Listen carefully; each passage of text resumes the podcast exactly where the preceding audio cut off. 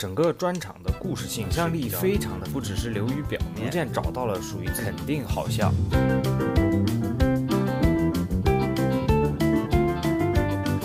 肯定好笑，肯定好笑。好笑。大家好，欢迎大家又来收听 Stand Up 起立，我是主播肯尼。今天我们继续来点评喜剧专场。我们这一期要点评的专场来自一位澳大利亚的 comedian Jim Jeffries。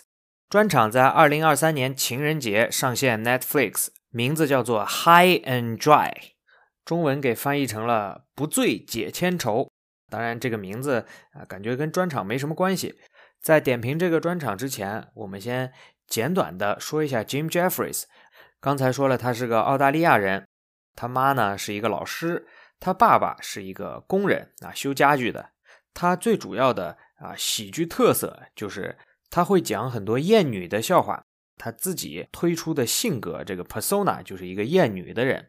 我们这个节目呢也做了不少期，那么爱打拳的听众啊，可能就发现我们说的基本上都是男性喜剧人啊。我们在之后呢也会补上一些女性 comedian 他们的故事，希望大家继续关注我们。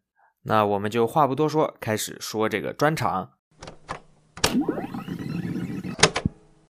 在专场的一开始，Jim 也是聊了一下啊，这几年每个喜剧人都会聊的话题，那就是疫情啊。他讲了一下疫情结束这个事儿。疫情结束之后，最不开心的就是那些脸丑但是身材好的人啊，因为他们没办法戴口罩遮他们的猪脸了。哎，Jim 呢管这些脸丑身材好的人叫做大虾，因为这些人都要去头使用。简单讲了个小笑话热场之后啊，Jim 开始聊澳洲最近的自然灾害啊。澳洲近几年又有大火又有水灾，但是整个世界呢啊并不关注澳洲的居民怎么样啊，只关心澳洲的考拉怎么样。Jim 对这一点非常不屑，他认为像考拉一样的蠢猪动物早就应该灭绝了啊，因为考拉睡得又久啊又懒惰，比那个树懒还懒。而且吃的东西呢，啊比较偏门，吃那个桉树叶啊，吃了之后它会中毒，中毒了就会嗨啊，嗨了之后呢，啊他们就会胡乱的交配，就会染上性病啊。这个考拉容易得性病，确实是比较新鲜啊。我专门查了一下，确实有一些报道说，这个澳洲的考拉有很多都感染了衣原体啊，感染了这个衣原体病菌之后。这个生殖系统啊、泌尿系统都会有影响啊，但是具体的我不太清楚啊。听众里面呢，如果有谁感染过衣原体啊，或者有谁是这个性病专家，可以在评论区给我们科普一下。Jim 是越说越生气，本来啊遇到自然灾害没有人关心就算了，现在呢还有这个眼睛都长歪来的环保少女来教育大家。啊，可能有人听到这儿就不是了。啊，这个环保少女 Greta Thunberg 啊，她还是个小孩啊，你怎么能骂她呢？啊，Jim 说傻逼，他说这些话的时候才十六岁，现在他都十九岁了，我随便骂他。为了骂他，我等了三年，你知道这三年我是怎么过来的吗？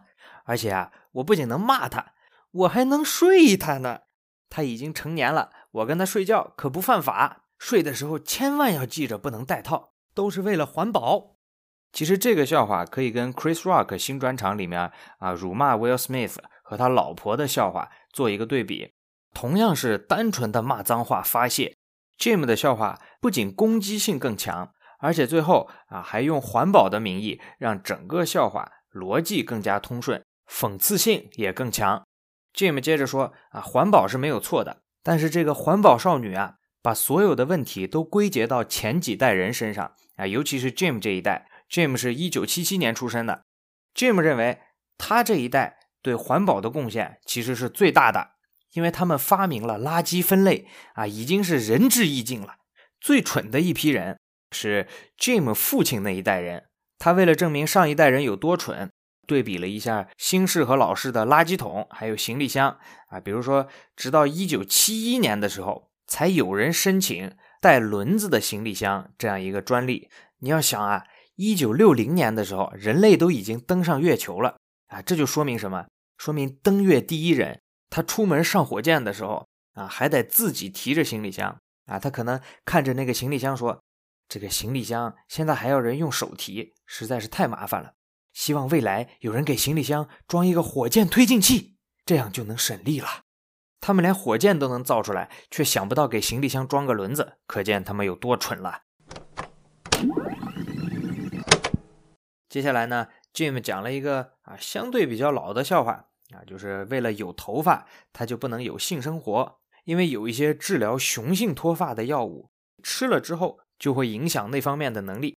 哎，这方面我就非常懂了啊，有这个非那雄胺啊，有杜他雄胺，还有外敷的米诺地尔。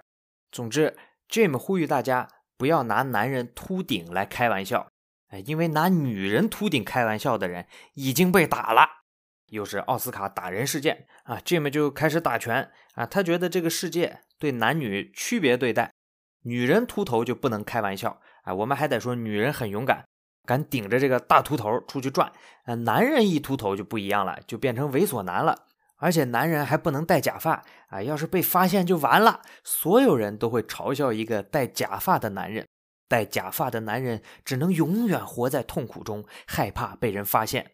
而女人戴假发呢，啊，就跟玩一样啊，什么化妆的时候随便换。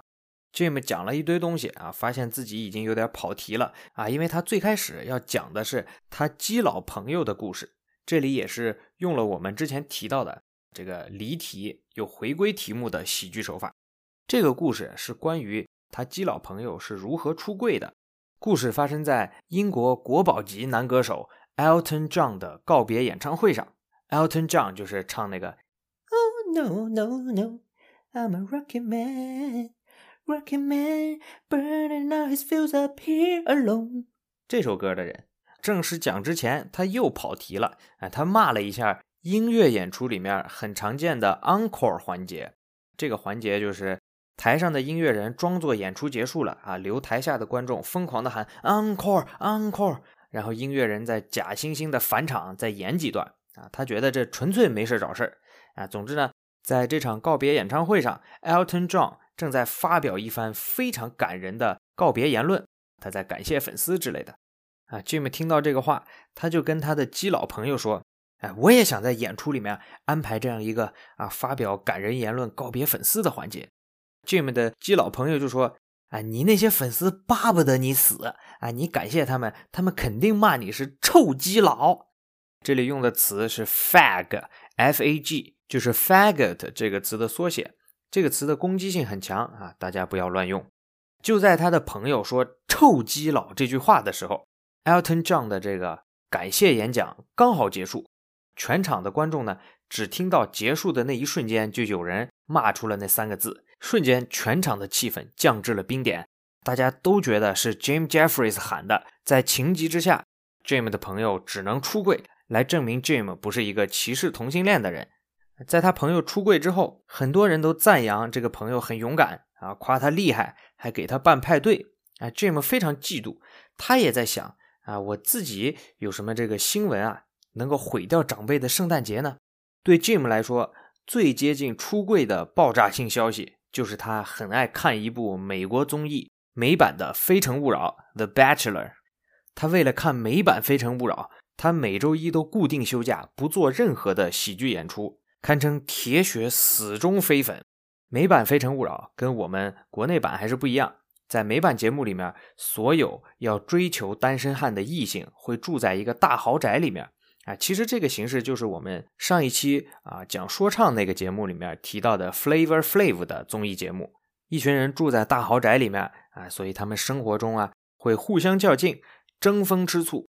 而被追求的这个单身汉呢啊，通过各种约会啊或者是游戏等环节来逐步了解这几十个异性。来把不合适的人选淘汰掉，最终选择一个结婚对象。在 Jim 看来，爱看美版《非诚勿扰》的羞耻程度和出柜是一样的。虽然有点羞耻，但 Jim 承认自己是真的热爱这个节目。他看到网上啊有一些傻子请愿啊，希望做一个同性版本的美国《非诚勿扰》啊，就是几十个同性来追求另一个单身的同性。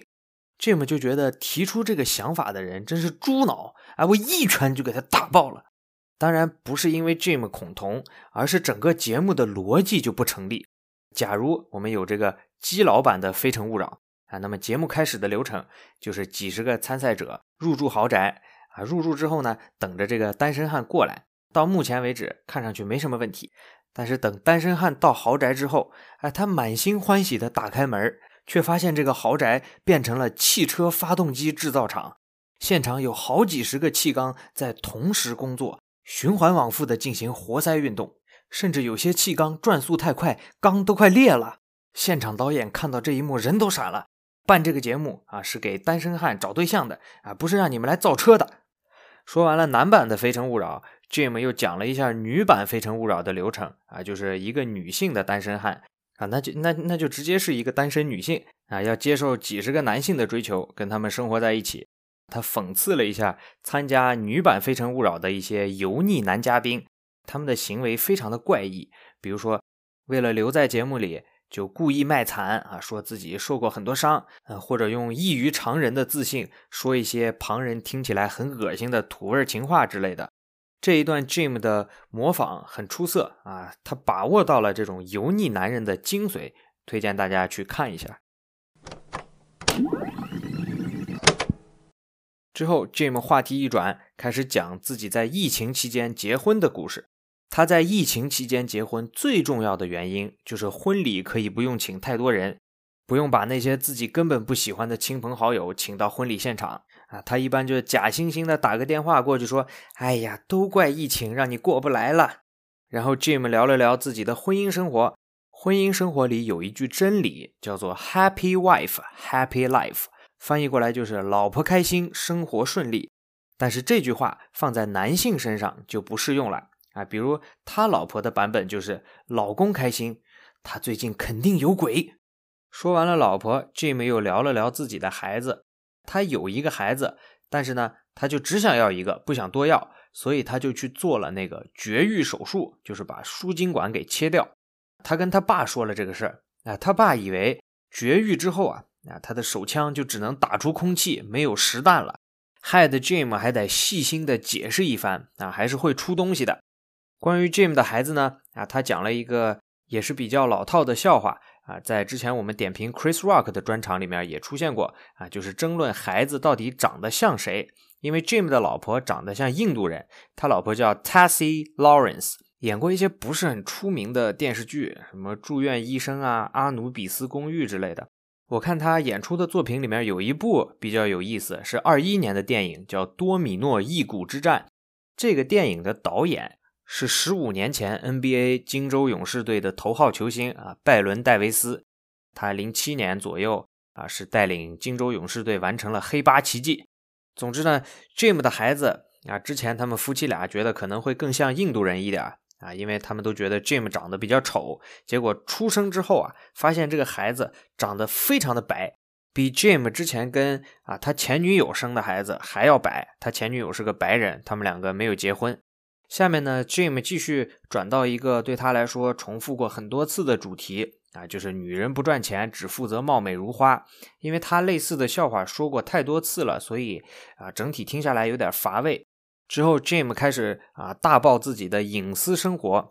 他说自己的老婆在生孩子前三个月，因为激素的原因，特别喜欢搞黄色，但是 Jim 不是很愿意啊。这个原因非常的感人。因为他嫌老婆怀孕的时候长相非常怪异，他老婆个子很矮，而且又比较瘦，但是怀孕期间挺着个大肚子，哎，就特别像斯皮尔伯格电影里面的 E.T.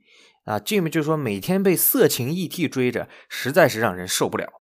Jim 大肆拿自己和老婆的这个性生活开玩笑，有点少儿不宜，我们就言简意赅的介绍一下。哎，他主要讲了姿势大比拼。核心四件套、偷懒狗爬式、做事推车法，而且他讲的这些笑话都没有跟他老婆报备。等这个专场上映的时候，他准备跟他老婆一起看专场，他都不敢想他老婆会如何反应。他还单独聊了一下他对六九的看法。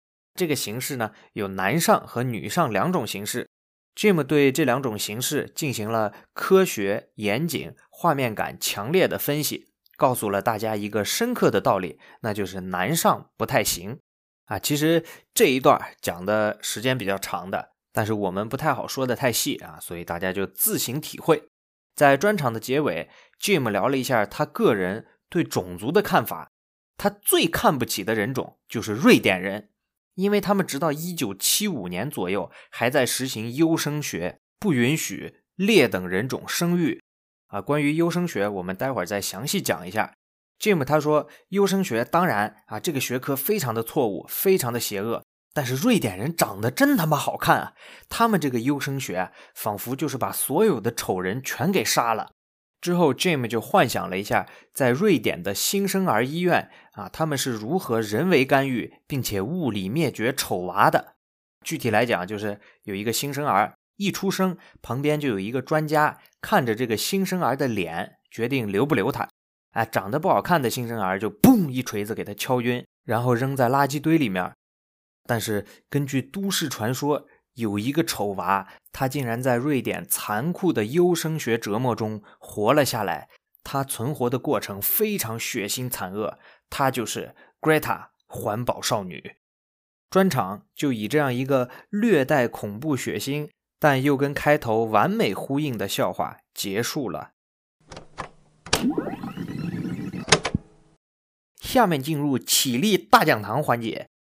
优生学是由英国科学家 Francis Galton 创立的，他涉猎的科学领域很多，他是气象学、心理学、法医学以及统计学等学科的奠基人之一，但是他也是优生学这个邪恶学科的创始人。优生学的核心思想很简单啊，就是认为人类的整体的基因库是可以被改善的，改善的方式就是让某些基因有缺陷的人不要生孩子。让他们强制绝育或者堕胎。Garton 的想法有很大一部分是受到他表兄弟的启发，也就是达尔文发现进化论的那个人。Garton 他为了证明优生学的价值，他做了很多的实验，比如说他去研究了很多伟人，他们的后代为什么不继续当伟人呢？啊，是因为他们的基因啊被普通人给稀释了。Galton 就着这个发现继续研究。他在1884年的伦敦国际健康展览会上，给访客测量各种性状啊，就比如说他们的视力啊，啊头多大呀，什么眼睛多宽呀，发型的颜色是什么样的，鼻子多高之类的啊，就有点像纳粹后面做的那些事儿了。他可不是免费帮人测的啊，你来参与这个项目的访客要付费接受测量。啊，现在来看是极度的侵犯隐私啊，因为生物信息是永久跟随的。Galton 收集这些啊信息的目的就是充实他自己的人类基因性状资料库。他在研究人类基因性状的同时，顺便推动了法医学的进步啊，因为他的测量过程中还会记录每个人的指纹。他用科学的方法来阐述每个人的指纹不一样，推动了英国法庭接受指纹。作为识别犯人的证据啊，总之他对这个学科是真心的投入啊，他真心认为人类啊能够作为一个整体改善基因啊越来越强。他在一八八三年写了一本书，这本书里面正式出现了优生学 （eugenics） 这个词。这个学科呢，当然也是有一些微小的贡献，比如说啊，他强调近亲不能结婚，或者有明显严重的遗传疾病的人啊不应该结婚生子。各国呢也有觉得这个学科确实有道理的啊，就采用了优生学的一些观点。但是采用之后啊，因为政治的原因，因为利益的原因，被优生的对象会越来越扩大化啊。一些体弱多病的人啊，或者犯罪的人，或者跟主流观点啊意见不一样的人，残疾人，心里有疾病的人，甚至只要不是本国种族的人，都应该被优生。啊，都应该被强制绝育，甚至被杀掉啊！因为他们污染了高尚优良的基因。哎，有些科学家非常认同 Galton 的想法，企图去量化人类的智力啊，来区分出哪些人应该被绝育、被优生。这种思想啊，经过几十年的演变，慢慢的就变成了我们现在看到的 IQ 测试、智商测试。最初的一些智商测试都是非常带有偏见的。能在这些智商测试里面取得好成绩的，基本上啊都是北欧、美国的白人，其他人种啊，或者是英语差一点的，或者是文化背景不一样的，成绩就会差很多。所以也希望大家谨慎的看待这些智商测试。总之，优生学被各国政府采用之后啊，是越走越偏，导致无数家庭经历了不幸啊，而且这里面大多数都是女性受伤，因为她们要被抓去受折磨。啊，要么是堕胎，要么是强制绝育啊。如果大家还想了解更多啊相关的知识，可以去看一下 Crash Course 啊，里面有一期专门讲这个优生学的啊。因为我讲的时候是边讲边摇头啊，他有些想法实在是让人难以理解啊。我们总之就回到正题，点评一下 Jim Jeffries 这个专场的表现。这个专场从故事性上来看，它的叙事呢还是不错的。啊，虽然在笑话的转换中，呃，Jim 也经常会说啊，下面我们来讲另外几个故事啊，或者是要结尾了，我们在最后讲一个故事啊，用这种方式来引出新的笑话。但是呢，他笑话之间啊，还是有一些不错的呼应，比如说开头的环保少女和结尾的环保少女。再比如说，他会用啊这个离题的手法啊，先说他要讲一个故事，最后越讲越跑偏，再收回来。还有他在讲一些大家都很熟知的话题啊，他会用铺垫，先把观众往别的方向引啊。比如说他讲这个秃头的问题啊，他本来在说自己秃头很困扰，然后突然话锋一转，就开始攻击女性秃头啊。这里说的就是奥斯卡打人事件。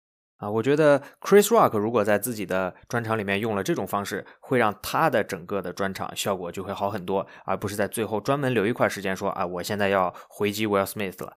Jim 在这个专场里面也展现出了一些啊非常趣味的想象力啊，比如说他把他啊这个欲求不满的老婆形容成 ET，再比如说他幻想这个瑞典的诊所啊是如何用优生学消灭新生儿，而环保少女又是如何在这个环境中成长起来的。但是这个专场在话题的广度和深度上表现就可以说是相对比较差了啊，因为我看过 Jim Jeffries 之前啊很多的专场。他每个专场里面基本上都会讲自己的啊性生活，或者讲女人不赚钱，或者分析不同的姿势啊，这就导致如果你看过他很多专场，你会发现这个专场其实跟他之前的啊区别并没有那么大。在喜剧的表现力方面啊，Jim Jeffries 的模仿能力啊是非常突出的啊，他声音的切换还有节奏的起伏啊也都非常到位，同时呢，他的情绪啊也能根据不同的人物去进行合理的调动。Jim Jeffries 的模仿能力啊，你可以从他啊去模仿参加相亲节目的油腻男这一段里面看出来。他在讲笑话的时候，呃，给我的感觉就是画面感很强烈啊。他知道怎么用语言加上合适的夸张化的肢体去补足一个完整的喜剧场景。Jim Jeffries 呢，他其实还是一个相对比较有特色的喜剧演员，因为他是真正的把艳女这个标签啊，是光荣的贴在自己身上了。但是在这个专场里面，我觉得有时候他想纯靠出格的话来逗乐观众，比如说他讲他可以跟这个环保少女发生关系，还有环保少女从婴儿堆里爬出来，虽然最后都圆了回来啊，是有一定喜剧效果的，但还是显得有些恶俗，就是超过了低俗的范围。我觉得这种创作路径还是比较危险的啊，因为你把握不好度，就是纯粹的侮辱攻击，让别人听了很不适啊。因为我来听笑话，不是来听你骂人的。但是呢，如果他能持续的找到这个平衡点，那他在喜剧界的地位肯定还会继续提升。所以我对 Jim Jeffries 二零二三年的专场 High and Dry 给出的好笑指数是四颗星。那么我的点评就到此结束。接下来我们大家一起来听听 Stand Up 起立听众对这个专场有什么看法。如果大家觉得听众的说法有问题，那一定是我们的剪辑师没剪好。大家可以尽情的去网暴他，他的住址是呜呜呜，他的电话号码是咦咦呜呜大家好，我是小红书博主，但是还有脱口秀，很开心再次来到 Stand Up 起立。这次呢是聊 Jim Jeffries 今年新出的专场《不醉解千愁》，我对这个专场的评分是三颗星。先说说亮点，或者说我印象比较深的两个地方，一个是他在开头吐槽瑞典环保少女 Greta，并且在结尾的时候出其不意，且有些腹黑的对 Greta 进行了 callback。另一个地方是他调侃自己脱发，以及吐槽大家对男生和女生秃头的双标态度，还提到了威尔史密斯的老婆，间接的 cue 了下去年威尔史密斯的打人事件。这两段是我个人觉得比较有意思的。再说说不足，虽然这个专场有一些大尺度的话题，但总体来说不够生猛犀利，没有他之前的作品那么带劲。有些段子我两倍速看都觉得有有点无聊，可能就像他自己所说的，因为他现在已经是一个婚姻幸福并且有两个孩子的父亲了，加上他已经戒酒了的原因，所以段子上有些收敛。我之所以给这个专场三颗星。一方面可能因为我预期比较高，另外这个专场是今年情人节出的，去年这个时候我看的是黄阿丽出的新专场《风流女子》，毫无疑问黄阿丽的新专场带给我更多的惊喜。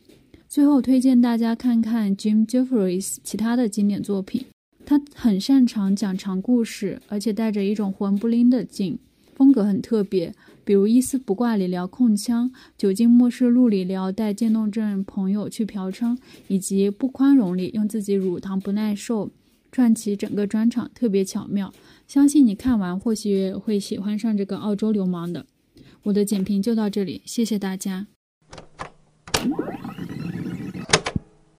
Hello，两位主播好，大家好，我是 Tammy。首先友情提醒一下，我这个点评可能点评含量不高，吐槽指数很高，请大家酌情参考。之前没有听过 Jim Jeffrey 的演出，但是就这场演出来说，我觉得可以用索然无味四个字来形容。无论从形式、内容还是话题来说，都没有太多出彩的点，甚至还有些 low。首先被他土澳的口音给打败了。听惯了纯美式的我表示还没有印度口音好笑，非常的让我分心。后来静下心来听内容，也没有打动我的地方。专场名叫 High and Dry，官方译名不醉解千愁，有了戒酒那层意思，但是没有把酒精的替代品翻译出来。我把它译为嗨而干。但是有网友说戒酒之后没以前好笑了。所以要健康还是要给大家带来欢乐，只能选一个了。整个专场对我来说，就像他在平铺直叙自己戒酒和再婚之后的生活，但是梗又没多少，不好笑。讨论的话题也都很 cliche，并且没有很多创新的笑点。比如谈到男女戴假发问题，说为什么男的秃头就找不到对象，女的秃头就被称作勇敢。男的戴假发就要被嘲笑，女的戴假发就是可爱多变。这个反差本身其实挺有意思，但是它的表现方式比较的平铺直叙，像是在陈述观点，而且表达方式更像在吐槽女性，自己作为一个男性却在扮演一个受害者的角色。但是我们无法感同身受，因为你吐槽半天，然后说到头来你们男的还是 pay for everything。首先，我觉得你是一个逻辑鬼才。其次，你既然这么有钱，你拿没你那么有钱的，也就是社会地位可能比你低的戴假发的女性开涮，你觉得大家会觉得你讲的好笑，还是觉得你这个人有点 low 呢？后来又讲到了相亲真人秀节目《单身汉》，二零二三年了，不知道为什么还要讲这个八百年前的 show，拿出来炒剩饭。讲也没讲出个花儿来。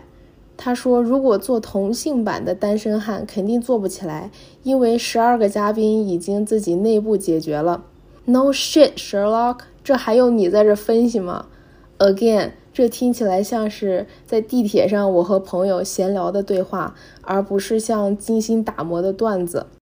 演出最后一段讲他和现任印度裔老婆的各种黑羞姿势。感觉纯为了低俗而低俗，为了大尺度而大尺度。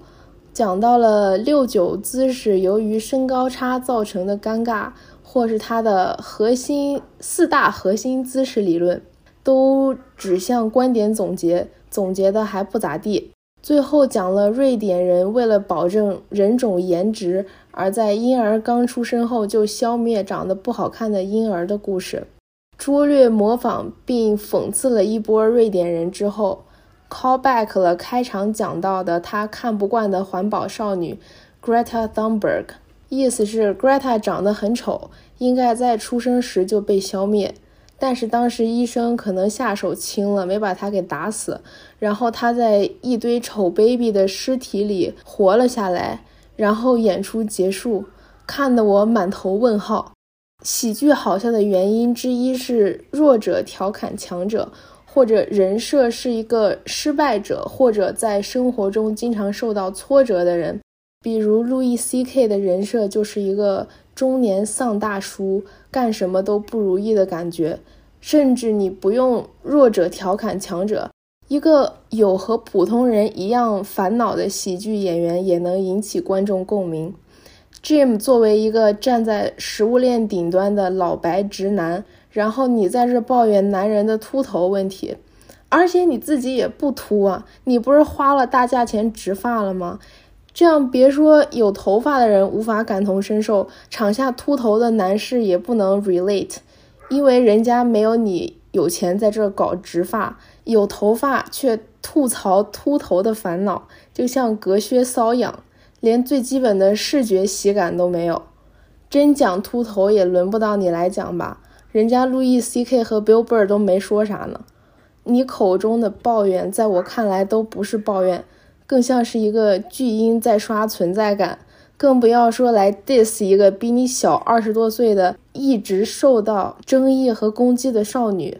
总之，就是一个戒酒后的中年油腻男子，娶了印度裔小娇妻后的。幸福生活，但是又没什么思考，没什么讽刺，没什么技巧，倒是有三分懒惰，三分油腻，四分平平无奇。英文中有个词是 whiny，形容一个人特别喜欢抱怨、发牢骚，还是用鼻音哼哼唧唧、拖泥带水的那种。我觉得形容他很合适。本来有点想给一星，但是查了查资料，好像他曾经也有不错的作品。不想让他晚节不保，所以还是二点五吧，慢走不送。顺便说一句，Chris Rock 已经被肯尼评的晚节不保了。Hello，Stand Up 起立的观众朋友们，大家好，很荣幸参与这期的点评环节。首先，这个专场我觉得好的地方在于 Jim Jeffries 整个段子段落的编排。大部分的单口演员的专场虽然也经过了精心的编排，但是话题与话题之间的切断感很强。舞台上放的那杯水，经常会成为单口演员切换话题的最好的道具。博主肯尼评价的上一个专场 Blogs，则是在专场开场之前，利用不同的道具，形式上串上所有他想讲的话题和段子。但是 Jim Jeffries 前四分之三的内容，几乎是从一个话题很自然的引入另一个话题。中间聊了瑞典女生，呃，对上一代人生活的不理解，LGBT 以及威尔史密斯等等，都是一气呵成，你会被牢牢的被他的节奏吸引住。第二个是我觉得整个专场的段子质量非常不错，好的单口演员像一个优秀的辩手，他总能从你意想不到的角度去解构一件事情，让你大声的笑出来的同时，还觉得这件事情就应该这样理解。Jim Jeffries 用自己对脱发的痛苦，呃，与吐槽引申出自己对威尔史密斯打人事件的观点，我觉得是整个专场最亮眼的地方。虽然只是一个简单的预期违背，但以这样的方式表达出来，出人意料，又在情理之中，非常精准，直戳观众的炸点，以及后续在头发上男女平等的话题处理的非常好，甚至可以说让当事人都无法反驳。我作为观众，被他说的跟着对对对，就是这样。能给我带来这样反应的演员，我在我的印象当中，好像只有 Dave Chappelle，还有路易 C.K。其实我觉得每年所发生的一些国际知名的大事件或者运动，都像是给单口演员们布置的一份作业。呃，Jim Jeffries 还是相对交出了一份让观众比较满意的答卷吧。最后是一些美中不足的地方。一是专场结尾的 call by，呃，我感觉有一些找不到好的收尾，就弄了个勉强能看的放上去。经常看单口的朋友，我觉得应该基本都能猜出他最后想讲什么，有点意犹未尽的感觉。二是最后他聊自己结婚以后和老婆的一些黄段子，描写的太过细致。关于黄段子，我一直觉得如果太过具象，好笑程度就会大打折扣。具体的性生活场景就像在殡仪馆，很难让人大声的笑出来。最后，我给 Jim Jeffries 的最新专场的评分好笑指数是四点五颗星，谢谢大家。